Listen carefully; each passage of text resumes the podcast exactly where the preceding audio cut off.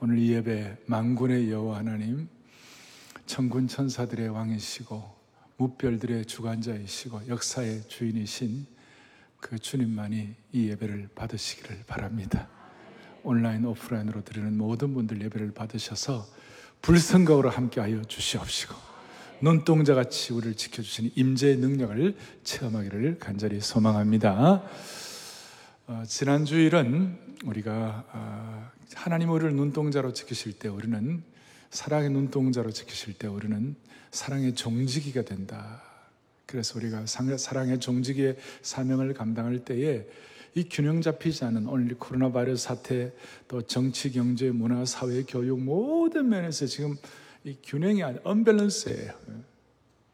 이런 모든 것들이 주님 다시 균형을 잡게 하여 주십시오.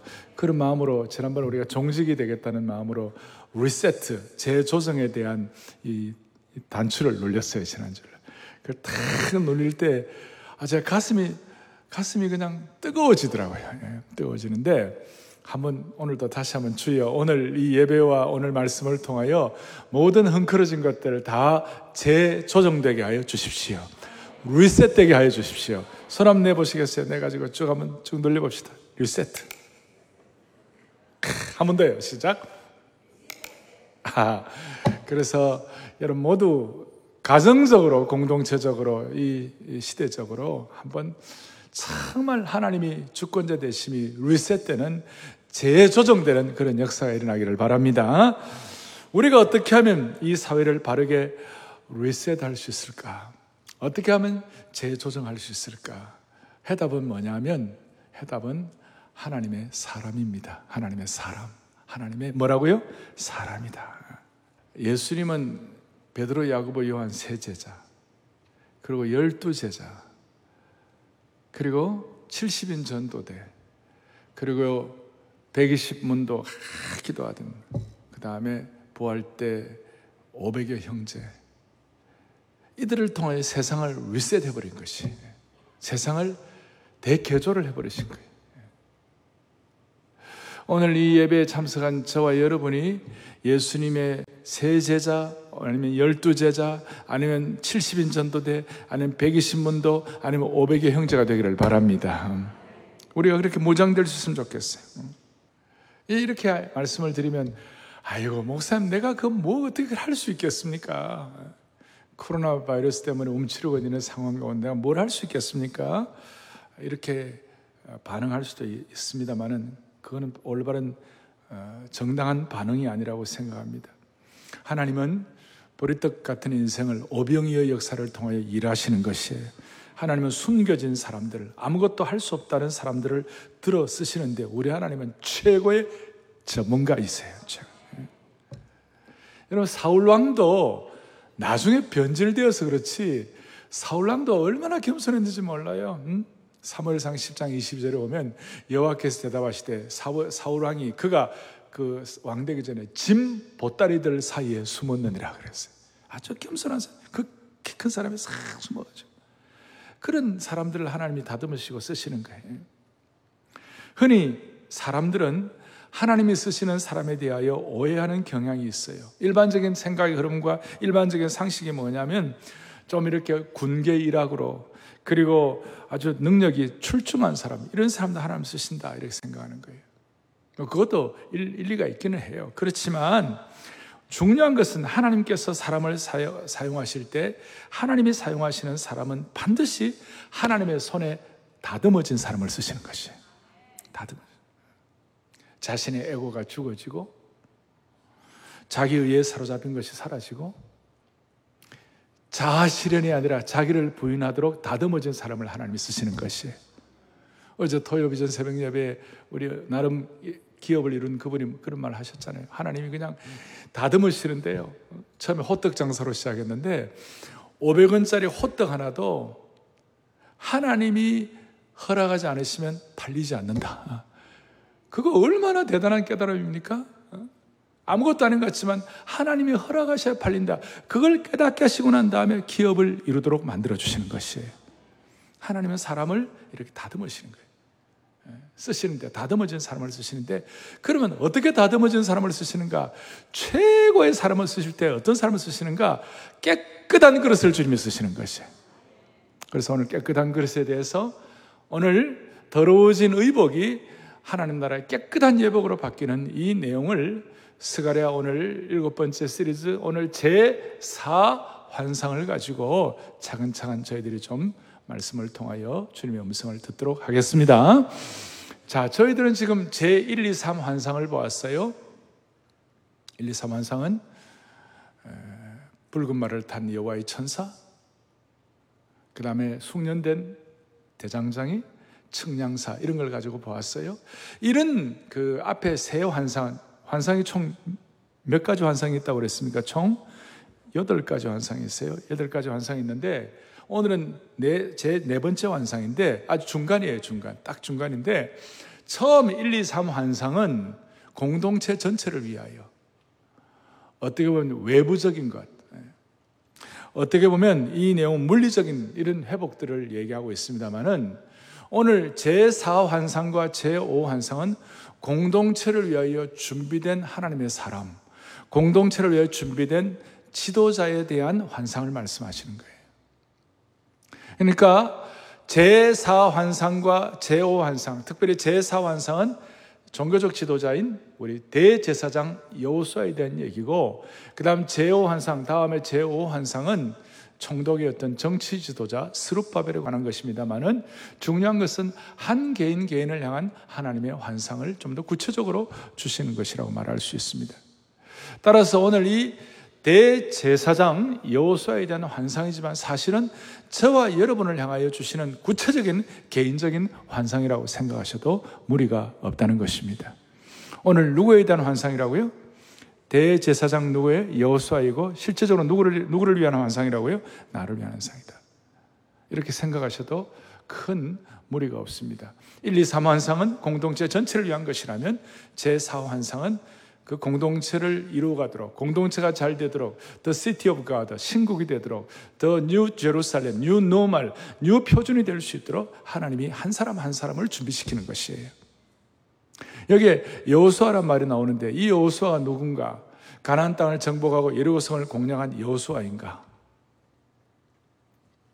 그 여호수아가 아닙니다. 네, 그 여호수아가 아니고 이 여호수아는 대제사장 여호수아인데 이 여호수아의 할아버지는 어, 바벨론 포로 처음 할 때 잡혀갔어요. 그 할아버지 스라야라고 그 대제사장 가문인데 잡혀가지고 거기서 포로지에서 죽었고 또 이제 그 할아버지 할아버지 아들 그러니까 여호수아의 아버지는 여호사닥이라고 되어 있어요. 그리고 그 바빌론 지역에서 대제사장 했는데 거기서 여호수아가 바빌론 지역에서 거기서 이방 땅에서 태어나 가지고 포로 귀환 시에 아버지하고 같이 이제 예루살렘으로 돌아와서 어떻게 보면 그 스가랴 시대의 대표적인 대제사장 여호수아 이렇게 말할 수가 있습니다. 오늘 제 환상의 시작은 1절에 이렇게 나와 있습니다. 대제사장 여호수아는 여호와의 천사 앞에 섰고 사탄은 그의 오른쪽에 서서 그를 대적하는 것을 여호와께서 내게 보이시니라. 그래서 여기에 어, 소위 천상 법정이 형성되는 거예요. 하늘나라 법, 법정이 있는데 그 법정에 네 인물이 나와요. 첫째는 오늘 여호수아가 나오고 그 다음에 여호와의 천사가 있고 그 다음에 그 여호와의 천사가 선의 개혁판에서는 여호와의 사자라고 나와 있고 그 다음에 사탄이 여호사, 여호수아의 오른쪽에 서서 그를 이제 아주 나쁜 검사들처럼 참소하고 고소하는 것이에요. 예. 그리고 스가랴 내게 보이시느라는 건 스가랴예요. 그런데 이제 3절에 보니까 3절을 보니까 아주 안타까운 상황이 하나 있는 거예요. 아주 정말 가슴 아픈 사연이 있어요. 그것이 뭐냐면 3절에 여호수아가 더러운 옷을 입고 천사 앞에 서 있는지라 그랬어요. 이 더러운 옷을 입었다 하는 것은 어떤 뜻인가 하면 본래의 뜻은 더러운 옷을 입었다는 것은 어느 정도인가 하면 아주 그냥 오물 그냥 배설물이 잠, 잔뜩 묻어 있는 것처럼 있잖아요. 아주 그냥 그, 그 배설물들이 막 그냥 뿜어져 나오는 것처럼 그래서 더러운 옷을 입었다는 것은 더러운 이란 말이 번역된 히브리어 단어는 초이, 쏘이라는 건데 배설물을 뒤집어 쓴 것을 의미한다. 그랬어요. 이 말이나 되느냐고요. 예. 하나님의 대제사장이 지금 여러분 대제사장 예복이 얼마나 아름답고 얼마나 품위가 있고 얼마나 고귀한지 여러분들이 아실 거예요. 그걸 입고 서 있어야 할 여호수아가 이 더러운 옷 마치 오물과 배설물과 온갖 것을 다 뒤집어 쓴 것 같은 그런 모습으로 옷을 입고 서 있으니 그 냄새나는 걸 쓰고 서 있으니 기가 찬 거예요. 거기 그걸 딱 찬스를 잡아가지고 사탄이 뭐라 하냐면 하나님 보시라고요. 이 사람은 깨끗하고 정결하고 완벽한 고결한 옷을 대제사장의 옷을 입고 서 있어야 되는데 하나님 보시라고요. 이 형편없는 이런 더러운 죄를 오물을 뒤집어 쓰고 있으니 감히 여기, 되겠냐고 이거 이거 이거 이거, 형편없는 인간 아니냐고 그러면서 참소하고 있잖아요. 막 이제 여, 이제 여호서를 이제 이렇게 몰아넣는 거예요. 어떻게 보면 우리도 비슷한 상황이 있을 수 있잖아요. 뭘 좀 해보려고 하는데 오물을 뒤집어 쓴 것 같이 피를 흘리는 것 같이 피투성이와 같이 마치 소망에다 끊어진 것 같은 그런 상황이 있을 수도 있는 거예요. 그럴 때 그럴 때 이제 이게 어떻게 되는 거예요? 그러니까 본래 대제사장이 입어야 할 고결한 옷과 대신 지금 여호수아가 입고 있는 지금 상황 자체는 더러운 오염된 죄를 뒤집어 쓰고 오물을 뒤집어 쓴 것 같은 그런 상황과의 간극이 너무 큰 거예요. 그걸 지금 사탄은 막 참소를 해야 되는 거예요. 감히 자격도 없습니다. 서 있을 수 없습니다. 이거는 완전히 죽어나가야 합니다. 자, 그럴 때 완전히 여호수아 입장에서는 대제사장 여호수아 입장에서는 완전히 주눅들 수 있는 상황인데 이때 하나님께서 뭐라고 하시는가? 이제 이것이 오늘 저희가 눈을 번쩍 뜨게 하는 거예요. 2절 보겠습니다. 2절 뭐라고 되어 있습니까? 이렇게 나와 있습니다. 사탄아 여호와께서 너를 책망하노라 그랬어요. 예루살렘을 택한 여호와께서 쉽게 말하면 하나님의 백성들을 사랑하는 하나님께서 사탄을 책망하노라. 너는 악한 거짓 고발자야. 그리고 이 참수하고 하는 그 내용들 히브리 원에 보면 이 대제사장 여호수아를 극악 무도한 자처럼 그렇게 막 몰아뜨리는 거예요. 사탄은 이런 데 전문 아닙니까? 사탄은 하늘 법정에서 여호수아를 속과 겉을 탈탈탈 다, 다 터는 거예요. 아주 그 논리도 그럴 듯해요.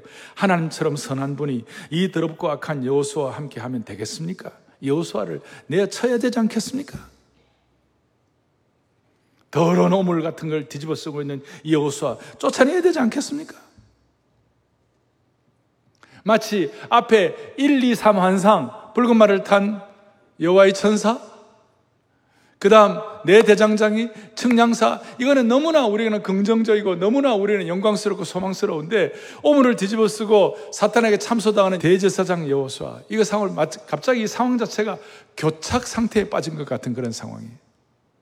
그럴 때 하나님께서 놀라운 반전을 주신 거예요. 할렐루야. 놀라운 반전. 이게 남 얘기가 아니라 누구 얘기라고요? 우리 얘기. 여러분 말씀이고 여러분에 대한 말씀이고 목사 얘기고 우리 공동체 얘기예요. 그러니까 하나님의 말씀은 너무 신비한 거예요. 반전이 일어나는 거예요. 뭐라고 반전하는가? 사탄아 다시 한번 사탄아 나 여호와가 너를 책망하노라. 그리고 막 사탄도 못됐지만 하나님께서 직격탄을 날리시는 거예요. 내 백성이기 때문에 내 백성의 말을 듣지 나는 너 말을 듣지 않는다. 내가 너를 책망하노라. 사탄은 계속해서 그 부정한 땅 바벨론에서 태어나고 부정한 땅 그 여기 와서 헤매고 있고 그 다음에 더러운 옷을 입고 있는 이 여호수아가 뭐 의미가 있겠습니까 하고 막 닦아대는데 그리고 심지어 이 대제사장 여호수아가 앞에 2장에 보면 12절에 거룩한 땅 처음 나오잖아요 지난번에 그리고 거룩한 처소 감히 서 있을 자격도 없는데 이게 하나님 앞에서 이 가당 이 가당차는 인간으로 이런 식으로 막 참소를 하는데 하나님 뭐라고 말씀하셨어요? 사탄아 내가 너를 책망하노라. 그렇게 하면서 그 다음에 놀라운 말씀하는 거. 이는 불에서 꺼낸 그슬린 나무가 아니냐. 오늘 이게 중요한 주제입니다. 책망하지만 여호수아는 불에서 꺼낸 그슬린 나무니라 그랬어요. 그래서 사실 오늘 설교 제목을 제가 오염된 더러워진 의복에서 깨끗한 예복으로 안 했으면 제가 불에서 꺼낸 그슬린 나무를 하고 싶었어요. 그러니까 하나님이 책망하는데 책망하는 이유가 뭐냐면 여호수아는 불에서 꺼낸 그슬린 나무야. 요걸 세번역과 현대인의 번역에서 뭐라고 얘기하냐면 세번역은 불에서 꺼낸 타다 남은 나무 토막이야. 또 현대인의 성경에서는 불에서 끄집어낸 타다 남은 나무 막대기야. 사투리로 나무 짝대기야. 하나님께서 사탄을 책망하는 이유가 뭐냐? 여호수아는 불에서 꺼낸 거슬린 나무기 때문에 그렇다. 처음에 우리가 볼 때는 그래서 불에서 꺼낸 거슬린 나무가 무슨 의미가 있겠나? 그래서 생각할지 모르지만 오늘 여기에 대해서 아모스 4장 11절 같은 데 보면 아주 직접적으로 말씀하셨는데 그 뒤에 보면 너희가 불타는 가운데서 빼낸 나무 조각 같다. 이런 치규로 했어요. 직접 이렇게 말씀하셨는데 오늘 3장 어, 2절에서 나오는 불에서 꺼낸 거슬린 나무는 어떻게 되느냐면 이 불에서 꺼낸 거슬린 나무라는 건 어떤 뜻인가 하면 첫째는 불의 시험을 통과하고도 그가 살아남았다 그 뜻이에요. 불같은 시험 가운데서도 그가 살아남아 테스트 가운데서도 통과되었다 이 말이에요. 그리고 불에서 꺼냈으니까 더러울 수밖에 없는 존재가 되었다 그 말이에요. 왜냐하면 화기 가운데, 연기 가운데, 잿더미 가운데서 이 색이 검게 변하고 불로 인해서 냄새도 날 수밖에 없고 어떻게 보면 초라한 몰골, 더러운 옷을 입고 서 있는 그 여호수아를 잘 설명하고 있는 것이에요. 그런데 반전은 뭐냐? 그 불같은 시험 가운데서도 통과되고 살아남았다 그런 뜻이에요. 사탄이 볼 때, 일반적으로 볼 때, 이런 오염되고 더러운 옷을 입고 있는 아무 자격 없는 여호수아지만 하나님 편에서 볼 때는 그거 정도가 아니고 하나님 편에서 볼 때는 불에서 꺼낸 거슬린 나무니까 소중한 것이야 그 뜻이. 여러분이요, 우리 모두는 다 뜨거운 불, 큰 화재 속에서 살아남은 것 같은 불에서 꺼낸 거슬린 나무 같은 인생일 수가 있는 것이에요. 심한 화상에서도 살아남는 하나님의 백성이 될 수가 있다는 것이에요. 우리는 우리 생애를 돌이켜 보세요. 저 여러분들의 생애를 돌이켜 보세요. 지나간 70년, 80년, 60년, 50년, 40년 보면 아직 젊을 때는 잘 모르지만 나이 들고 보면 모두가 다 생각하는 것 중에 하나는 그래 우리 지난 시간 시간 가운데서는 마치 불시험 같은 걸 통과할 때가 있었던 것이야. 마치 불에서 꺼낸 거슬린 나무와 같이 껌댕이 막 속이 시꺼멓게 탔다는 거예요. 우리 아내들 그러잖아요. 내 속 남편도 몰라. 내 속 아무도 몰라. 내 속이 껌댕이처럼 어, 수처럼 시꺼멓게 탔어. 그런데 그거는 그거는 인간적으로만 그렇게 생각하지 말고 하나님 편에서 불에서 꺼낸 거슬린 나무란 말은 그런 연기, 화재, 재, 오염 그런 어떤 시커먼 그런 온도 가운데서도 하나님이 불에서 꺼낸 거슬린 나무로 살아남게 해주신 것을 찬양해야 하는 것이. 이거는 우리 개인도 그렇지 민족도 마찬가지. 우리나라 19세기, 20세기 초반 불에서 꺼낸 거슬린 나무예요. 그 일제시대의 참혹한 그 시간들, 6.25의 그 동란의 참혹한 불에서 꺼낸 것 같은 그런 상황이었어요. 그런데 하나님께서 불에서 꺼낸 그슬린 나무에 은혜를 주셔가지고, 불에서 통과한 그 모든 시련을 이긴 축복을 주셔가지고, 하나님의 복음의 역사 앞에 우리가 부복할 때 이만한 부흥과 번영을 주신 주님을 찬양하는 것이에요. 이스라엘 백성들도 마찬가지였어요. 불에서 꺼낸 거슬린 나무와 같았어요. 출애굽하기 전에 고센 땅에서 고생하고 그 노예살이 할 때에 그때 마치 그것이 이스라엘 백성들은 불에서 꺼낸 거슬린 나무와 같았어요. 바벨론에 그 시험 당하고 포로 생활하고 고통 당할 때 불에서 꺼낸 거슬린 나무와 같았어요. 사랑하는 형제자매 여러분, 우리 모두는 다시 한번 하나님의 손 안에 있을 때에는 불에서 꺼낸 거슬린 나무라도 하나님이 쓰시는 사람이 될 수가 있는 것이에요. 이 스가랴 3장 이 해석을 할 때 한 번씩 인용되는 예가 하나 있어요. 그것이 뭐냐면 요한 웨슬레에 관한 내용이에요. 요한 웨슬레는 영국을 명예혁명, 영국의 그 아, 그 거룩한 운동을 가지고 전 세계 그 선교 운동에 놀라운 자원이 된 그런 역할을 했는데 감리교의 창시자죠. 프랑스가 인본주의 중심으로 혁명 일으켜 가지고 사람들의 피가 강처럼 흐르는 그런 상황 가운데서 영국에서 명예혁명을 하게 한 중요한 원, 천이된 분이 요한 웨슬레. 수많은 사람들에게 복음 전하고 수만 번의 설교를 하고 엄청난 역할을 했어요. 근데 그 요한 웨슬레에 관한 일화가 있어요. 요한 웨슬레는 아버지가 목사님이었고 목사의 아들이었어요. 그런데 어릴 때 집에 대화재가 났어요. 여섯 살 때 집에 불이 났어요. 다른 가족들은 불을 피해 다 나왔는데 웨슬리는 요한 웨슬리는 불이 난 줄도 모르고 2층에 집에 있다가 나중에 불이 나가지고 창문에 매달려고 살려달라고 그랬어요. 이제 떨어져 죽기 직전이에요. 지붕이 거의 내려앉을 상황이 됐는데 사람들이 어쩌어쩌 해가지고 막 그리고 웨슬리 형제들도 많았어요. 그 가운데서 웨슬리가 어쩌지 하다가 이렇게 구출받아 나왔는데 집이 불에 타가지고 무너져 버렸어요. 그의 어머니 수산나 유명하죠? 자녀 교육에 유명한 수산나가 수산나가 아, 이 요한 웨슬레는 나중에 많은 영혼을 구하는 불수시계가 불쏘시개가 될 수 있도록 은혜 주실 줄로 믿습니다. 그래서 나중에 이 아이가 수많은 사람들을 구하는 은혜의 불쏘시개가 되게 해 주십시오. 그래서 불에서 건진받은 그 요한 웨슬레는 자신을 소개할 때에 자주자주 오늘 스가라 3장 2절에 이 말씀을 인용해 가지고 나는 불에서 꺼낸 거슬린 나무입니다. 그렇게 하면서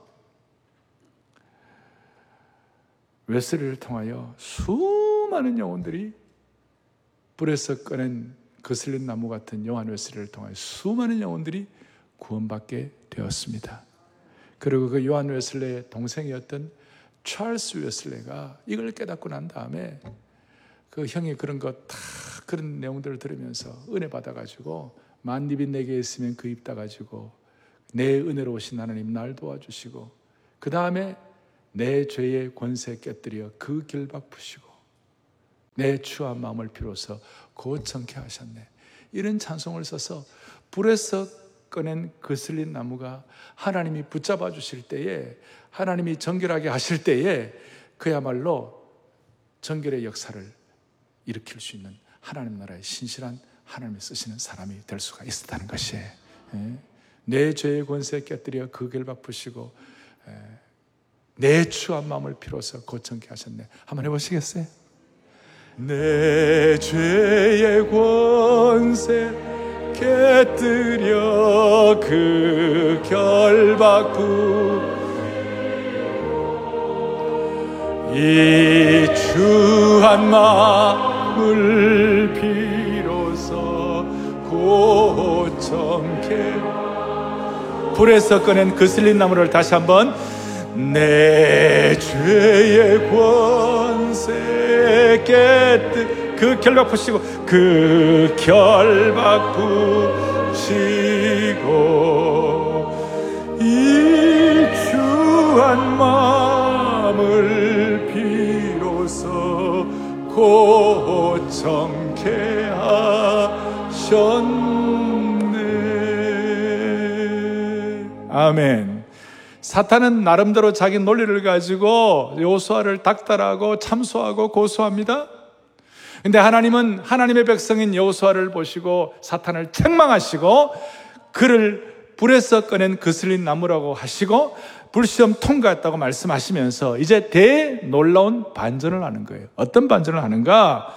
여러분 사절을 보겠어요. 사절에 보니까 이제 여호와께서 자기 앞에 선 자들에게 명하여 명령을 말씀하셔 가지고 여호수아의 더러운 옷을 벗겨버리라. 여호수아의 더러운 옷을 벗겨버리라. 그 다음에 여호수아의 더러움을 벗기고 난다. 그 다음 뭐라고 하냐면 여호와께서 여호수아에게 이르시되 내가 내 죄악을 제거해 버렸노라. 더러운 옷을 벗겨버리고 내가 너의 죄악을 제거해 버렸노라. 그 다음에 더 중요한 거 뒤에 여호와께서 너에게 아름다운 옷을 입히리라. 이 세 가지가 절묘하게 균형을 이루면서 서로 이렇게 잘 짜여진 참 틀과 같이 이렇게 만들어주는 거예요. 첫 번째 뭐라고 그랬습니까? 더러운 옷을 벗겨버리라. 두 번째는 뭐예요? 내가 내 죄악을 제거해버려. 세 번째는 뭐예요? 너에게 아름다운 옷을 입히리라. 이 참소당하는 여호수아에게 하나님은 대반전의 역사를 베풀어 주신 것이에요. 아, 얼마나 감사한지. 하나님의 역사예요. 여러분, 신앙이 뭡니까? 자, 여기에 여호수아가 한 일이 있어요, 없어요, 지금? 여호수아는 오늘 시종일관 처음부터 아무 말도 안 해요. 하나님의 강력한 주도권이 들어 있는 것이에요. 하나님께서 죄악을 제거하신 것도 하나님이 하신 것이고, 더러운 옷을 벗기신 것도 하나님이 하시는 것이고, 아름다운 옷을 입히는 것도 하나님이 하시는 것이에요. 여러분, 이걸 믿는 것이 신앙이에요. 이게 믿어지는 것이 하나님의 은혜예요. 그런데 많은 사람들이 인간의 주도권을 가지고 내가 뭘 해보겠다로 이럴 때에 이건 하나님의 은혜에 대해서 잘 모르는 것이 오늘 이 자리에 와서 예배를 드리고 온라인 예배를 드리고 오늘 이렇게 자녀들과 함께 마음을 다해 주님을 사모하는 뭐 이유가 무엇이냐면 우리는 하나님의 은혜에 눈을 뜨게 해주신 것이에요. 오늘 우리 온 성도들의 더러운 옷을 벗겨주신 주님을 찬양합니다. 일거에 우리의 죄악을 제거하신 주님을 찬양합니다. 그리고 아름다운 청결한 옷을 입게 하시는 주님을 찬양하는 것입니다. 사탄은 계속해서 더럽혀진 사람들, 부정한 사람들이 부정한 제사, 대제사장이 어떻게 남의 죄악을 속죄하는 제사장이 될 수 있겠는가 계속 공격하는 것이. 그런데 하나님께서 이 역사 이루시고 이걸 보고 관전자 입장에서 보는 스가랴가 너무 감동이 돼 가지고 하나님 여호수아에게 아름다운 예복뿐만 아니라 아름다운 관을 씌워 주십시오. 그래서 5절 보겠습니다. 5절에 뭐라고 하냐면 스가랴가 내가 말하되 정결한 관을 그의 머리에 씌워 주옵소서. 그래서 정결한 관을 머리에 씌우고 아름다운 옷을 입혔어요. 두 가지입니다. 이제 불에 거슬린 불에서 꺼낸 거슬린 나무와 같은 오염된 부정한 그 여호수아를 아름다운 예복을 입히시고 제사장의 예복을 입히시고 머리에 정결의 관을 씌워 주셔서 소위 의관을 정제하게 하신 것입니다. 아름다운 옷을 입혔다는 것은 우리의 품위를 말하, 품위를 회복시켜 주신다.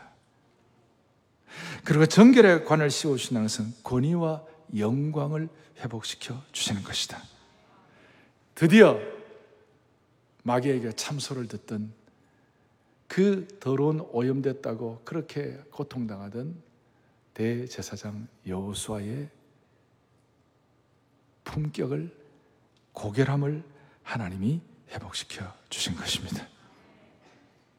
이것은 마치 21세기는 우리 왕 같은 제사장이라는 말씀을 많이 하는데 그럼에도 불구하고 우리의 삶에서 우리는 소망이 끊어진 것 같은 상태, 그다음 피투성이와 같은 상태, 배설물을 뒤집어 쓴 것 같은 형편없는 우리들의 상황이라 할지라도 오늘도 우리에게 아름다운 예복을 입히시고 정결의 관을 씌워주시는 주님을 찬양하십시다. 구약의 대제사장 예복은 너무 아름다워요. 기본은 세마포에 하얀 린덴이 그 기본 세마포 위에다가 하나님께서 세마포의 아름다운 거기에다가 금으로 만든 옷, 금수로 된 옷, 제사장 예복을 입혀요. 순결함을 상징하고 거기다 예복을 입히는데 진짜 금이에요. 아름다운 푸른색과 자주색의 질 좋은 금실로 만든 원단을 사용했어요. 그리고 거기에다가 이스라엘의 열두 제파의 이름을 새긴 호마노와 열두 개의 보석 장식에 달린 흉패가 있어요. 머리에는 아까 정결의 관이라고 하는데 아름다운 관을 씌워 주셨는데 그 관 앞에는 금패가 달려 있어요. 그리고 관 앞에 있는 금패에다가 뭐라고 쓰여진지 아십니까? 그 아름다운 관 앞에 금패에다가 뭐라고 쓰여진지 아십니까? 여호와께 성결이다. 불에서 꺼낸 그슬린 나무와 같은 인생을 아름다운 예복을 입히시고 순결함을 회복시켜 주시고 영광과 고결함을 회복시켜 주신 주님을 찬양하십시다. 온라인으로 들어오는 모든 분들, 우리 자녀들과 함께 예배드리는 모든 분들, 안아주신 본당에서 주님을 사모하며 예배드리는 모든 분들, 이것을 믿는 것이 신앙입니다. 하나님이 아름다운 예배과, 예복과 정결에 관해 주도권을 잡아 주신 것입니다.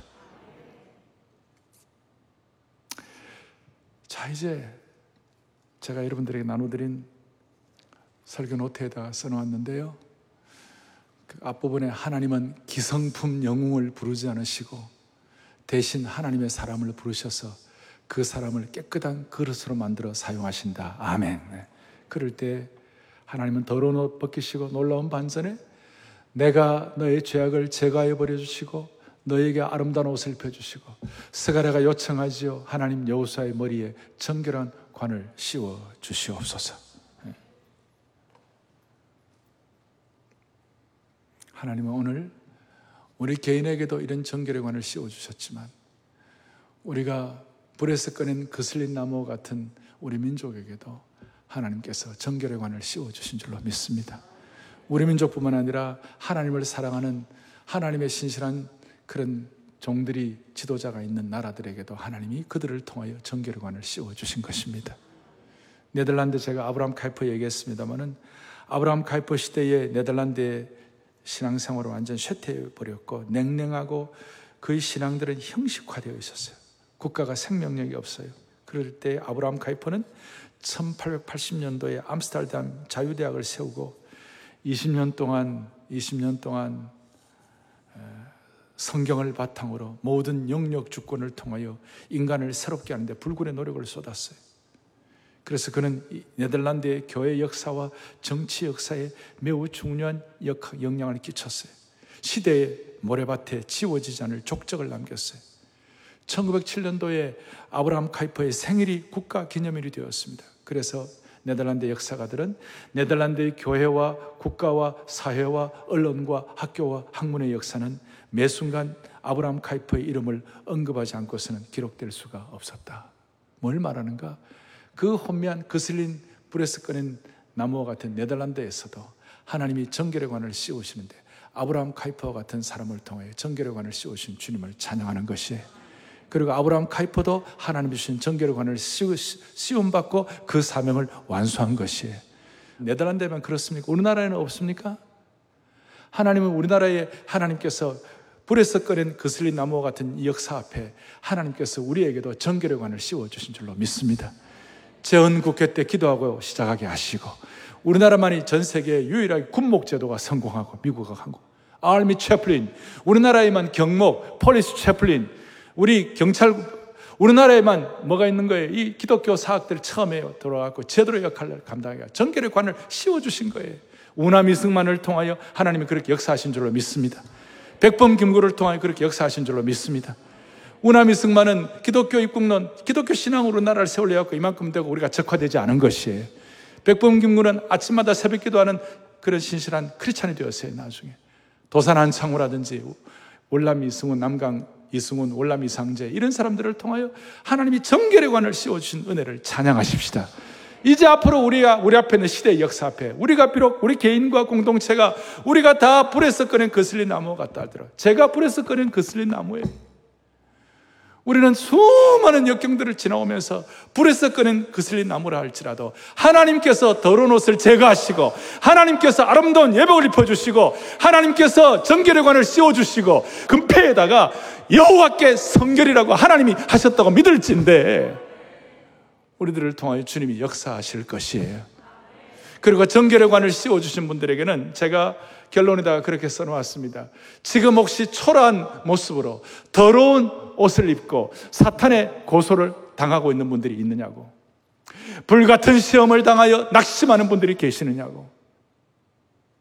그렇지만 오늘도 주님께서는 단번에 우리에게 21세기의 정결의 관은 뭡니까? 예수님의 보혈의 능력으로 우리를 단번에 죄사하게 해주신 것이 정결의 관인 줄로 확신하는 것이 단번에 그래서 우리에게 정결의 관을 수여하신 이유가 뭘까요? 그 수여식과 대관식을 하게 하신 이유가 뭘까요? 첫째, 우리를 거룩하게 하기 위하여.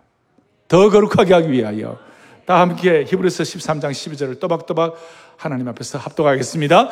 그러므로 예수도 자기 피로서 백성을 거룩하게 하려고 성문 밖에서 아멘.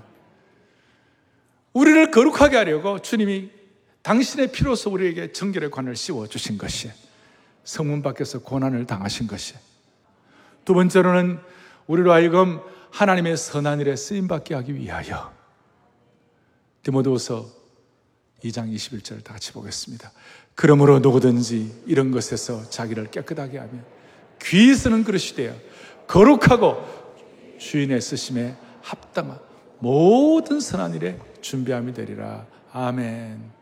깨끗하게 하나님께 쓰임 받게 하고 세 번째로는 하나님과 더 친밀하게 교제하기 위하여 하나님과 더 가까워지기 위하여 같이 보죠. 에베소서 2장을요. 이제는 전에 멀리 있던 너희가 그리스도 예수 안에서 그리스도의 피로 가까워졌느니라. 아멘. 그래 주님 앞에 거룩하게 되고 가까워지게 되면 그게 무슨 일이 벌어지는가? 이 네 번째는 잘 생각을 안 하는데 정결의 관을 씌워주신 이유가 뭐냐면 우리에게 참된 복을 주시기 위하여. 10편 65편 4절을 또박또박 같이 주님 앞에 합독하겠습니다. 주께서 택하시고 가까이 오게 하사 주의 뜰에 살게 하신 사람은 복이 있나이다. 우리가 주의 집, 고 주의 성전의 아름다움으로 만족하리이다. 아멘. 오늘 우리 모두가 다 이 정결관을 쓰고 주의 집을 사모하여 주님이 예배하신 참된 복을 누릴 수 있기를 원하는 것입니다. 오늘 하나님께서 우리에게 제4 환상을 통하여 우리에게 주신 하나님의 귀한 음성이 될 수가 있습니다. 여호수아는 이걸 깨닫고 아무 얘기 안 했어요. 여호수아는 이 제4환상 기간 동안에 아무 말도 안 했어요. 왜? 더 이상 변호하지 않아도, 더 이상 변명하지 않아도, 더 이상 위장하지 않아도 되니까 하나님이 인도하실 것을 믿습니다. 하나님의 정결함을 믿습니다. 하나님의 정결의 관을 씌워주신 것을 믿습니다. 오늘 이런 의복을 착장하시고 이런 하나님의 관을 수여받음으로 말미암아 다시 한번 신앙의 영광과 은혜를 회복할 수 있기를 한 분 한 분 붙잡아 주시기를 원합니다. 제가 십수년 전에 특별 새벽봉의 은혜를 달라고 하나님 이번 특세는 무슨 찬송을 주시겠습니까 하고 기도하고 제가 준비하는 어느 날 그냥 스쳐 지나갔던 찬송이었어요.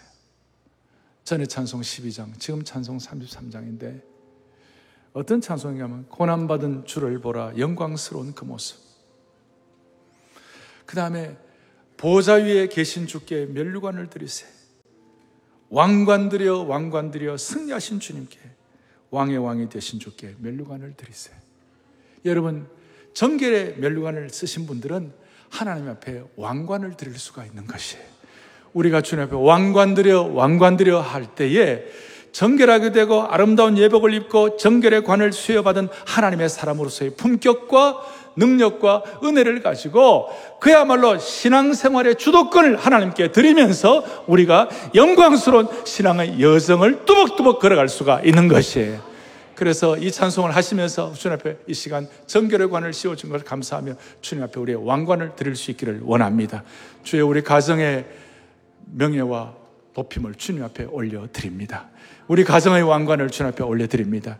이게 이 찬송만 바로 무슨 말인지 모르지만 오늘 여호수아 3장 제4 환상을 우리의 모든 죄악을 제거하시고 정결의 관을 씌워주신 하나님 앞에 우리가 할 말이 없을 정도로 주님의 주권을 우리가 인정할 때 하나님이 역사해 주실 것입니다.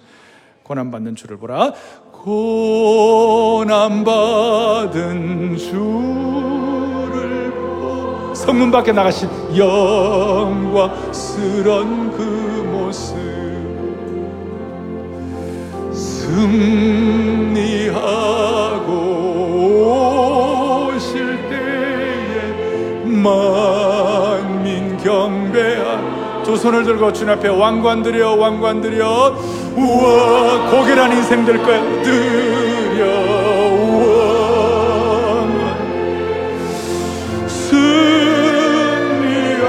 승리하신 주님께 왕의 왕이 돼.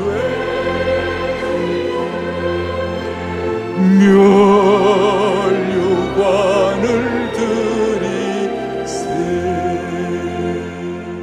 아멘. 가슴에 손을 얹겠습니다. 이 시간이 중요한 순간입니다. 살아계시고 영화로우신 하나님 아버지 만군의 여호와 하나님 아버지 모든 마귀의 참소로부터 우리가 벗어나게 하여 주시옵소서. 모든 죄책감과 오물처럼 뒤집어 쓰고 있는 모든 것들로부터 우리를 정결하게 하여 주옵소서. 주님이 깨닫게 하시는 은혜를 가지고 회개할 것은 정리하게 하여 주옵소서. 하나님 그럴 때 우리에게 아름다운 예복을 입혀 주시고 정결의 관을 씌우신 하나님의 주권을 믿는 믿음의 용사가 될 줄로 믿습니다. 우리 민족의 역사에도 정결의 관을 씌워 주시옵시고 오늘 21세기 아브라함 카이퍼 21세기의 우나미 승만 백범 김구들이 우리 가운데 나타나게 하여 주옵소서 우리의 생명 되시고 소망 되시는 예수 그리스도를 받들어 간절히 기도 올리옵나이다. 아멘.